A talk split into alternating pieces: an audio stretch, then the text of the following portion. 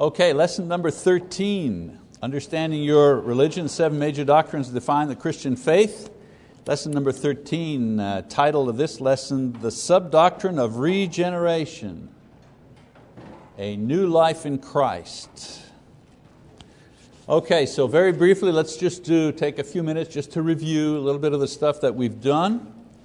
We're talking about the, the seven major doctrines that define the Christian religion. Remember, I, I said to you at the beginning, thank you, Paul. I said to you at the beginning that the way that we're you know, doing this, these seven major doctrines, actually a different language that we're learning. We're learning a different kind of language, a, a language of theology, if you wish, to explain the things that the Bible is teaching. Sometimes you can approach the Bible from a, a historic perspective. Jesus said this, they said that, that's what this means, and so on and so forth. You know? Or you can take it uh, uh, from, um, uh, from a specific uh, uh, a specific view, like a Christology, you know, the study of Christ, and you go through you know, the New Testament, and everywhere where Jesus is mentioned, you know, you, you're, you're building your knowledge about who is Christ and what He did and what He stands for and all that. And then there's what we're doing, kind of a theological review of the Bible, uh, looking at the seven major teachings or the seven major doctrines that actually explain the whole of Christianity. And in order to do that, we have to learn a kind of a language, okay? and that's what we've been doing. So the, uh, the first five of the seven that we've looked at so far, the inspiration of the Bible, uh, the divinity of Christ, the teaching about the divinity of Christ, the original, uh, the teaching on the original goodness, God created man and the creation as good, with the ability to choose right from wrong. The fall of man, separation of man from God because of sin, because of disobedience. The main point we made about that was yes, man's nature is fallen, yes, man's nature is weakened because of sin, but man is still capable of making choices. Uh, we still have free will. We still can make a choice to believe or not to believe, to obey or not to obey, even though our nature is weakened because of sin. And then, of course, the doctrine of reconciliation. That's the one we've been studying uh, for the last couple of weeks. And the reason for that uh, is that the doctrine of reconciliation, a key doctrine, everything kind of, it's like if there's a wheel, you know, all the spokes kind of fit into the, the, uh, the doctrine of reconciliation is like the hub, you know, all the doctrines fit into the hub. Um, and we said that the doctrine of reconciliation is what it, it explains what God has done to bring man back to himself, to reconcile man back to himself, to have a right relationship. And this particular doctrine is explained by 10 sub-doctrines. Okay? And uh, our course in the last couple of weeks, uh, we've been examining the, the 10 sub-doctrines under reconciliation. The first of which, the doctrine of election, teaches that God chooses Christ. God makes one choice when it comes to salvation. He chooses Jesus Christ to be the one who will accomplish it. The doctrine of predestination uh, teaches that God's knowledge, that His choice of Christ will achieve His goal. In other words, God knows that His choice will succeed. He knows in advance the end of things because He, does, he lives outside of time. Uh, the doctrine of atonement, or the sub-doctrine of atonement, which is the method that God uh, uses in order to reconcile man to himself. So Christ is the person that does the work of reconciliation. Atonement is the actual thing that Christ does. The innocent pays the price for the guilty. That's, that's the idea of uh, atonement. And then we talked about redemption. Redemption is, uh, okay, so Christ is the person who achieves, Okay? Atonement is what Christ does. He offers His life in atonement, a payment. Okay? And redemption is the result. Christ is the person, atonement is the work, redemption is the result. Freedom. What atonement obtains for man. And what does atonement obtain for man? Freedom. Freedom from sin and death. So once a person is freed from sin and death, he or she can begin living a new life. And this new life is the subject of our, uh, one, three, four, five, our sixth subdoctrine, which is uh, regeneration. So the new life that we have because Christ, because God chose Christ, Christ died for us, and in dying for us, we're, we're freed, and now that we're free, we're free to live a new life. And that new life is explained in the doctrine of regeneration. Okay? So let's uh, look at the background of the word regeneration. The word regeneration itself, um, in Titus chapter 3, verse 5, Paul writes, uh, He saved us not on the basis of deeds which we have done in righteousness, but according to His mercy, by the washing of regeneration. See all the doctrines that are there? You see the doctrines? But according to His mercy, what mercy? Uh, sending Christ, the atonement. By the washing of regeneration, there's the, there's the doctrine, and renewing by the Holy Spirit. The word literally means revivification, the renewing of the seasons, to make alive again. When you're talking about regeneration, what you're talking about is something is, then it's not, then it is again in a new form. That's regeneration. So we can say that atonement permits a spiritually dead person the freedom to be spiritually alive. Regeneration. Okay? That, another term that we use a lot uh, you know, uh, within Christianity in general is the term born again. So we're born again. We were born, we fell, we're born again. Okay? Um, lots of uh, imagery uh, about this idea of regeneration in the Old Testament. For example, the restoration of the Jewish people from slavery. That was a regeneration. They were a people, they went into slavery, they were freed. Okay? The rebuilding of the temple. The temple was the temple was destroyed, the temple was rebuilt. Regeneration.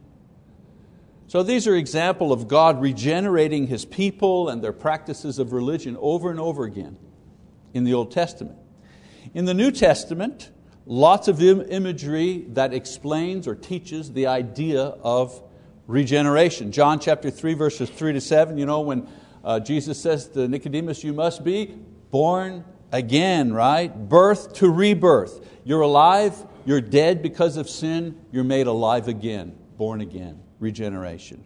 Uh, Romans chapter 6, verses 16 and 17, Paul says, We were slaves of sin, and now we're free from sin. So we were free when we were born, we became slaves to sin when we began to sin, and then we were freed from sin, freed from that enslavement. Why? Because of Jesus' atonement. He pays the price. The jail door opens, we are freed. Romans 8 14. Um, he says, uh, or Paul says, uh, that uh, we are now, because of the Spirit, we are now sons who cry, Abba, Father.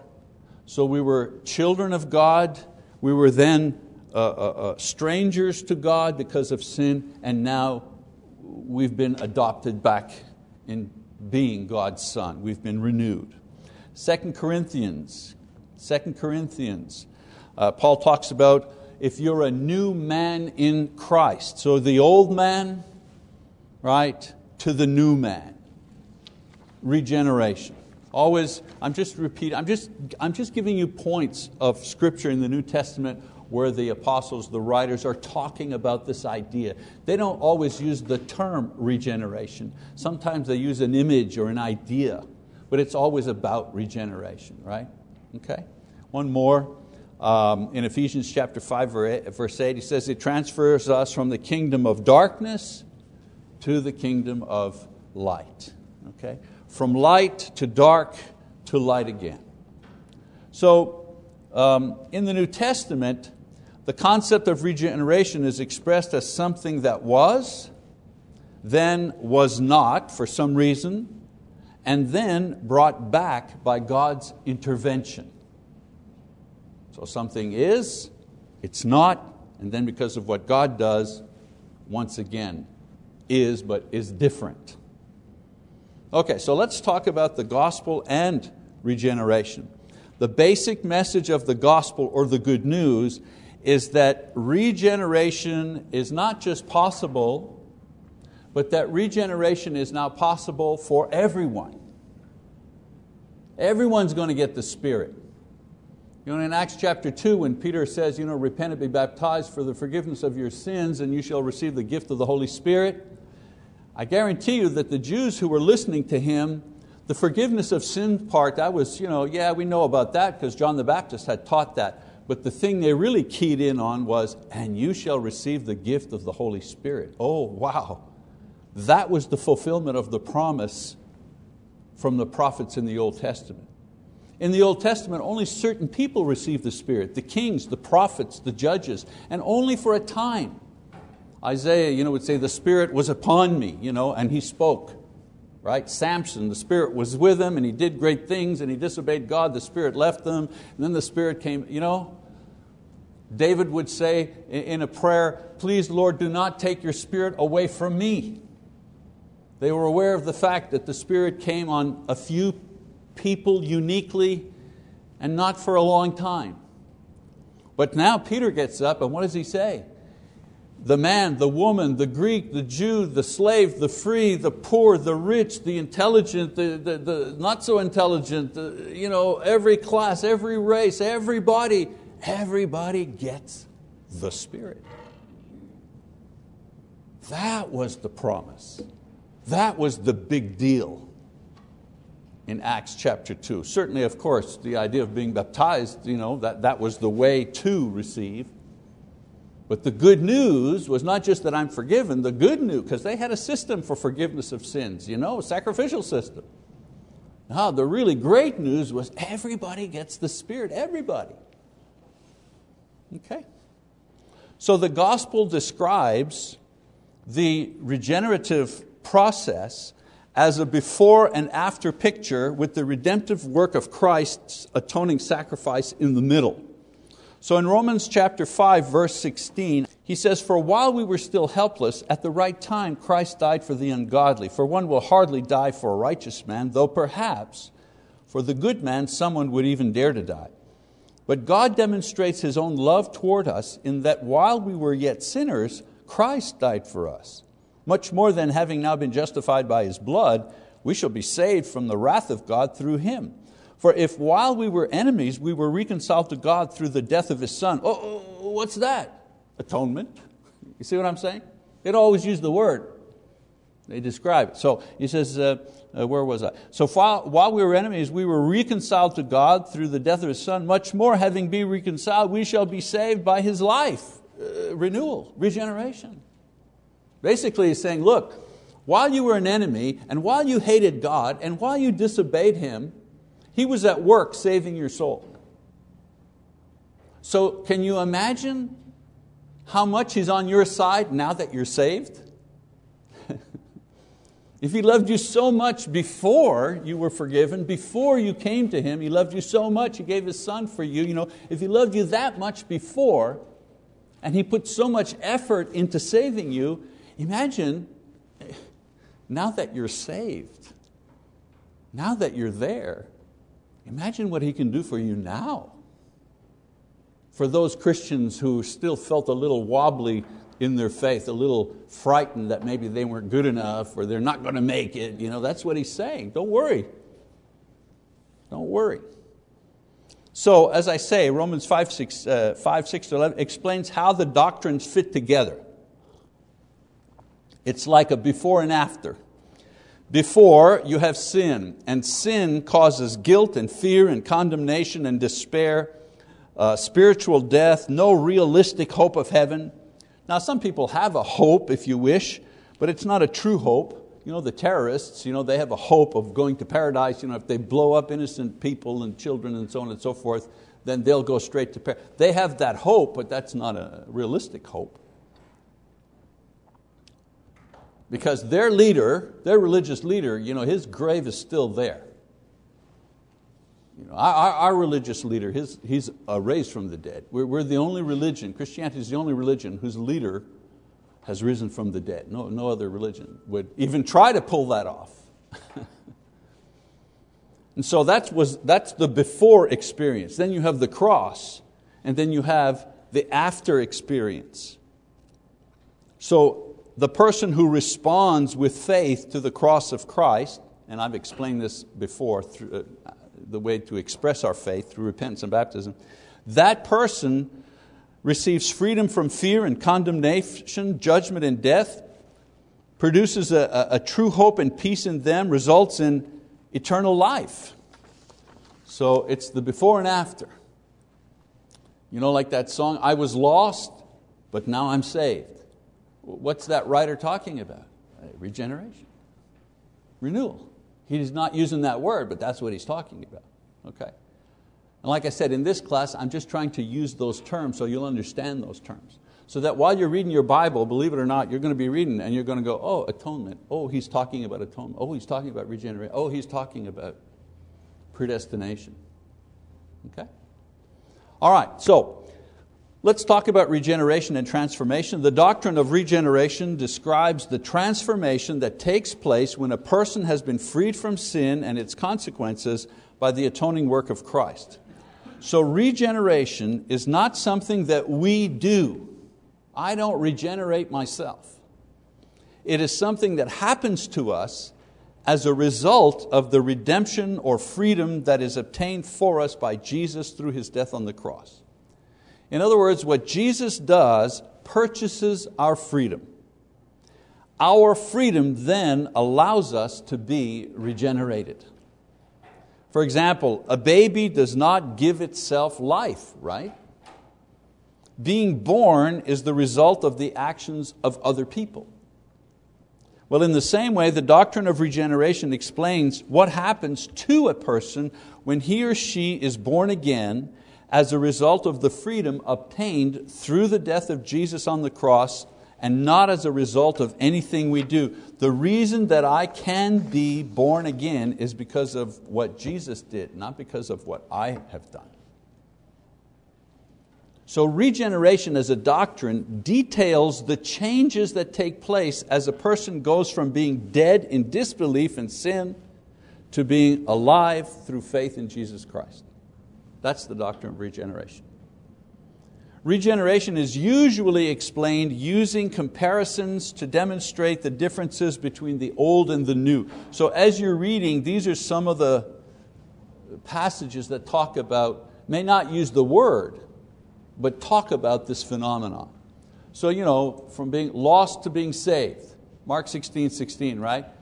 Uh, Jesus says, Those who believe and are baptized will be saved. So, Obviously, you were lost and then you're saved. So, what Jesus is talking about? He's talking about the process of regeneration. What happens? How do you do that? Acts 2.38, Peter says, Repent and be baptized, each one of you, for the forgiveness of your sins, and you shall receive the gift of the Holy Spirit. What happens there? You're, you're condemned, and then you go from being condemned to being forgiven. What's that? Well, that's renewal. You go from being a sinner to a saint, Romans 1 7. Uh, you go from being an outsider to an insider, Galatians 3.20. You go from being unrighteous to righteous, 1 John 1, 7, 9. You go from being dead to being alive spiritually, John chapter 3, verse 5. There are many, many other passages, but so being a son or being forgiven or being a saint or being saved, these are not things that we do, these are things that we are. That you have become as a result of your union with Jesus Christ. So when you become these things, it means that you have been transformed and regenerated. Now, born again, that's a great term. I mean, it's a biblical term. Jesus says you need to be born again. It's a great term because it describes a totally new and different experience of life not experienced or known before. I've often said the great advantage of being converted when you're an adult, as was in my case, I was 30 years old when I became a Christian. I mean, I, I grew up you know, learning about religion and Christianity and the Catholic Church and so on and so forth, but truly having a faith of my own and responding to the gospel on, on my own, recognizing I was a sinner, I needed salvation. You know, I was 30, a young adult. The advantage of that is that I remember what it was like being dead spiritually. I remember that. Absolutely no thought whatsoever to God or spiritual things or you know, it was all about how can I get what I want with the least amount of effort, pretty much. How can I gratify my feelings? I'm hungry, let's eat, you know, and all the other desires of my flesh. How can I just satisfy those? Maybe without getting in trouble. So I remember never thinking about God, never. It crossed my mind. Religion. You, people used to talk about religion to me, and it's like they were saying, blah, blah, blah, blah, blah, blah, blah, blah, blah, blah, blah, blah. You know, it's like, I don't have time to go through my own conversion story, but I can tell you that, wow, I remember what it's like being dead. I remember. So one advantage, it's the only advantage of being converted when you're older. Okay? So born again is a great term. Now I want to make a little side note here, a little parenthetical statement. There is no such thing as a born again Christian. Every time I hear that, I want to pull whatever hair I have left out of my head. There is no such thing as a born again Christian. All Christians are people that have been born again. When you say born again Christian, you know what you're essentially saying? I was a Christian and then I became a born again Christian. Uh, no. No. Redundant.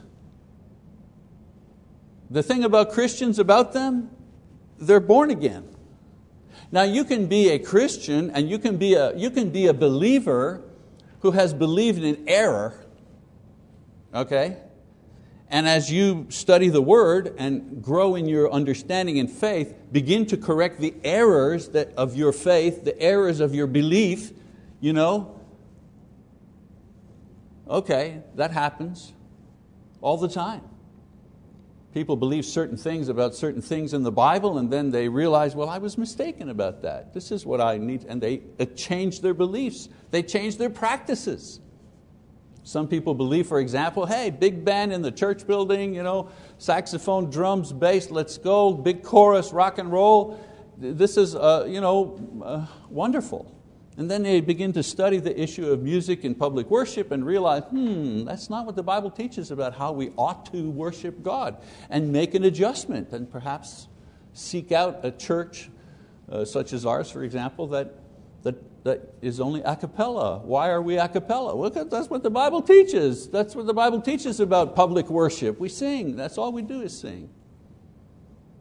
Or if we've been baptized in an incorrect way, sprinkled or poured, we read and we realize, wait a minute, that's not baptism. That's not how you're baptized. I was baptized as a baby, sprinkled, you know, but I had to realize after, what my experience just, just didn't match the teaching.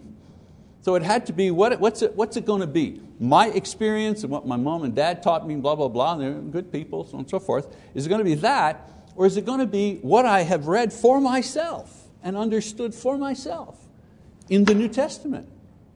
And I had to make a choice. So thankfully, I've, I chose, well, I, you know, I, I love my parents, but I, I can't deny what the Word actually says. So I got to go with what the Word says. And, you know, each generation has their, their thing. So uh, that little thing, born again, uh, there's no such thing as a born again Christian. You're either, if you're a Christian, it's because you're born again. Okay? So um, let's keep going. Life signs, yes, life signs of regeneration. I, I got off on, the, on a tangent there, forgive me. So the changes created and described by regeneration cannot be seen. You can't see forgiveness, you can't see sainthood, you can't see salvation, just like you can't see the wind. However, just as the wind can be seen in what it produces, waves, trees swaying, so on and so forth, regeneration is seen in what it produces in the life of the believer. So the new life, the born again life, has a quality, it has a character which can be seen by other people and in this way prove that the regeneration has taken place. How do you know you're born again? Because I can see the signs of that born again life in your life. So, just as a person gives life signs to show that he is alive and well, a born again or regenerated person also has life signs to show that he or she is alive spiritually and well. Let me give you a couple of these. First, of course, a zeal for Christ. Regeneration puts Jesus at the center of one's life, and a good example is Paul, the apostle, after being converted, was entirely focused on preaching the message of regeneration. He threw off everything. He was so zealous that he nearly got killed. He almost didn't have a career. You know, between the time he was called on the road to Damascus and the time he was sent off in Acts 13 for mission work, 14 years between the, those two periods. 14 years. He was in training, if you wish. Okay? But he was zealous. You know, newborns they're close to their mothers. They cling to the ones who gave birth to them. Well, it's the same thing with Christians. Those who are regenerated, born again by Christ, they want to stay close to Him, feed on Him, please Him, know Him. Another life sign, zeal for the church of Christ. I love the, the term the church of Christ to, to, to describe us, it's a biblical term, but being a minimalist, I don't like a lot of decorations you know, in my faith. Uh, it's so simple, it gets right to the point. The church that belongs to Jesus Christ. That's, I mean, you know, it doesn't get any. There are other terms for the church in the Bible, dozens of them. You know, the church of God, the saints, uh, the kingdom. You can call, you know, a lot of names you can call it, but I'm glad we call ourselves the church of Christ because it just says everything in just a few words. We're the church, we're the body that belongs to Jesus, period. So a zeal for the church is also a life sign of regeneration. In Acts 2.42 we see how new Christians were engrossed in their life in the body of Christ. Those born again into God's family, they delight in the activities of that family, which include worship and study and fellowship. It's not a burden. I like coming to church, not because I'm employed by the church, I like coming to church. You know, before I became a preacher, I liked going to church. I enjoyed going. We had a Sunday night service in Montreal. And uh, you know, it was, uh, it was uh, you know, it's cold in Montreal in the winter. It's you know, 17 below zero and it's dark and it's freezing and the wind and the snow is blowing. And services in Montreal Sunday night were at 7 p.m. Well, we used to go. Why? I had nothing to prove. I was saved. I just liked being with the brothers and the sisters. I enjoyed that experience. I wanted that experience. So it's a, it's, it's a thing. You can't have zeal for the head of the body unless you have zeal for the body itself. Thirdly, zeal for purity, for the purity of Christ. In Acts chapter 19, 18, and 19, it says, Many also of those who had believed kept coming, confessing and disclosing their practices, and many of those who had practiced magic brought their books together and began burning them in the sight of everyone. And they counted up the price of them and found it to be 50,000 pieces of silver. You think books are expensive today? Imagine how expensive books were in the first century. I mean, just out of reach for just the common man, couldn't have a book. Way too, way too, and they were burning them. So the regenerated state of mind brings with it a, a, repugnance of evil, a strong desire to do away with sin in one's life. Born again people, they hate their own sinfulness and they agonize over the continued evil still present in their flesh. They don't rejoice in their evil, they hate it. I don't know about you, brothers and sisters, but I hate it when I mess up, when I talk too much, say the wrong thing, give in to the thing I know I shouldn't give in to. You know, Richard Rogers, a great preacher from Texas, once said, I'm, My flesh is wearing me out. I'm so fed up with my own self. I knew exactly what he was saying. I'm so fed up with my own self. Paul cried out, Paul the Apostle cried out the plea of every regenerated person uh, in his own sinful flesh when he said, Oh wretched man that I am, who can save me from this body of sin? This was Paul the Apostle. You know, established churches, was beaten and nearly killed for his faith. He, he wrote a, a good portion of the New Testament. He did miracles, he spoke in tongues, he healed. You know, he did all this stuff. If there was a reason to be a little puffed up, maybe a little proud, you know, he certainly had it. And how does he describe himself? Himself. Wretched, wretched. Oh, wretched man, he says that I am. Why is he saying that? Well, he's taking a look at himself and he sees, oof, there's nothing good in my flesh. There's always a fly in the ointment. There's always a, uh, a spoiler. You know, no matter how pure your intention you want it, if you really examine it closely enough, you see there's always a little bit of pride, a little bit of self you know, in the thing. You can never get it just right. Doesn't it feel good to say exactly the right thing at the right moment and then shut up? You walk away and go, yes, yes, I did. And then you go, what am I celebrating here? so this experience serves only to heighten the Christian's awareness of and appreciation for the atoning work of Christ on the cross. The more I see my sins, the more I appreciate the cross.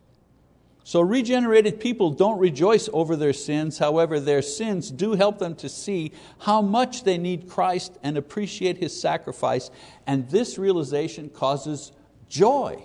I know it's a very weird thing, it's a very uh, you know, counterintuitive thing.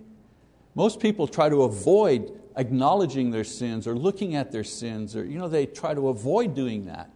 But in Christianity, we want to see who we are because in seeing who we are, we see the great work that Christ has done for us. And when I see that, I'm going, thank you, God, thank you. Thank you so, so much. You know, me the sinner. Uh, when I go to God in prayer, I, I don't refer to myself as Michael.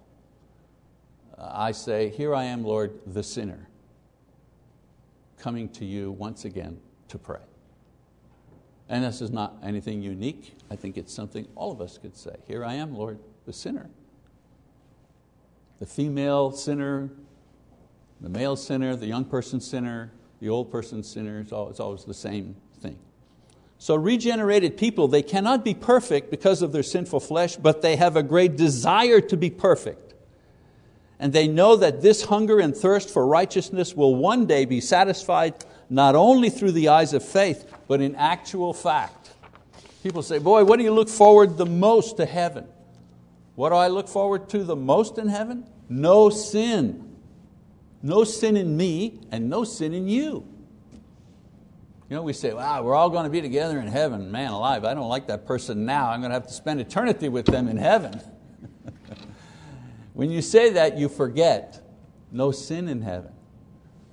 That's why we'll be able to love each other without restraint in heaven. No sin. It's the sin in you and the sin in me that blocks us from loving each other completely. Another life sign, got to move. Another life sign is the zeal for the words of Christ. Regenerated people have a great desire to do God's work in order to demonstrate their gratitude for their new life and to give God's glory. Jesus said, My food is to do the will of Him who sent me and to accomplish His work. John 4 34. So Jesus was eager to do God's work, and so are the people who are born again through His sacrifice. The zeal that regenerated people have to do God's work, for doing what is right, for knowing and following Jesus, this is not a burden. It's a natural characteristic of the born again spirit. These life signs, among others, there are more, but these life signs separate those who are alive in Christ from those who are dead in Christ. So, for the outside world of non believers, these are signs that point to the differences between the born again and those who are not. Four of the major ones. Okay, one other thing I need to cover. We've got six minutes. Now, it's obvious that if in regeneration we go from being one thing to being another, there's a point where we cease being lost and become saved, where we cease being condemned and we become forgiven.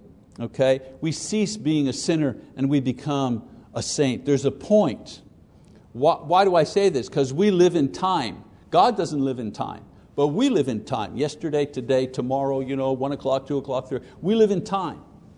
So when we say born again, there's a time we weren't born again, and then we were born again. Well, there's a historical moment there where you know, it changes over. What is that moment? So through the gospel, God now offers to man a new life, regeneration, and man is free and able to accept it or reject it. The deciding point Oh my God, there we go. There we go.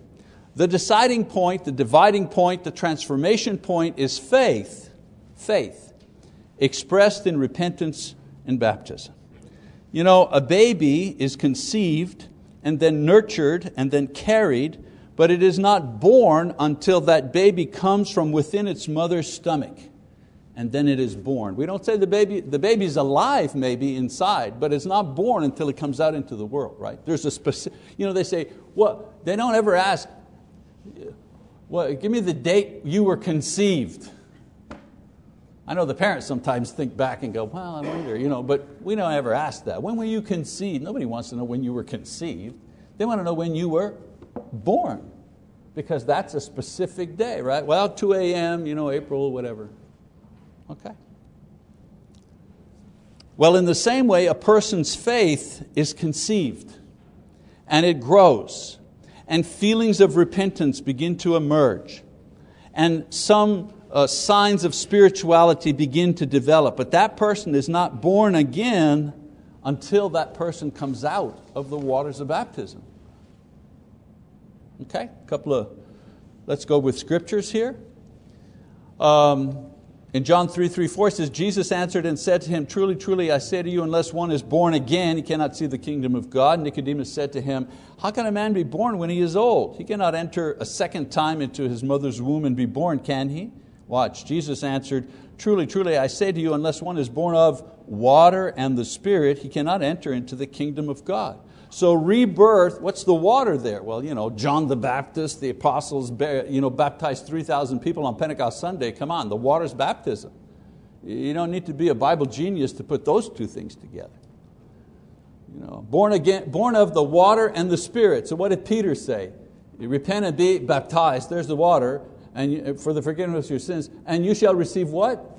The gift of the Holy Spirit. There's the Spirit. There's the water and there's the Spirit. Okay? All right? Romans chapter 6, verse 3 Or do you not know that all of us who have been baptized into Christ Jesus have been baptized into his death? Therefore, we have been buried with him through baptism into death, so that as Christ was raised from the dead through the glory of the Father, so we too might walk in the newness of life. What's that walking in the newness of life? Regeneration, born again, so Paul says that we are regenerated, reborn when we share the death, burial, and resurrection of Christ. How? Well, not by being buried, you know, they're not nailing us to a cross or putting us in a hole in the ground. That's not how we do it. In order to be reborn, we have to die first, repentance, uh, be buried in the waters of baptism, and then resurrect a new man, a, a rebirth. Colossians chapter 2, 11 to 13, and in him you were also circumcised with a circumcision made without hands, in the removal of the body of flesh, that's the sin, right? By the circumcision of Christ, having been buried with him in baptism, there's the water, in which you were also raised up, there's the regeneration, with him through faith in the working of God who raised him uh, from the dead. When you were dead in your transgressions and the uncircumcision of your flesh, He made you alive together with Him, having forgiven us all of our transgressions. What is He talking about? Regeneration, right? You were dead, you're alive. What happened in between? You were dead, you were baptized, you're alive. Okay? Uh, Titus uh, chapter 3, verses uh, 5 to 7, he says, He saved us not on the basis of deeds which we have done in righteousness, right? but according to His mercy, by the washing of regeneration and the renewing of the Holy Spirit. Verse 6 and 7 Whom He poured out on us richly through Jesus Christ our Savior, so that being justified by His grace, we would be made heirs according to the hope of eternal life. So the cleansing, the renewal of our spirit by the Holy Spirit takes place where? Well, he just said, the, washing, the water.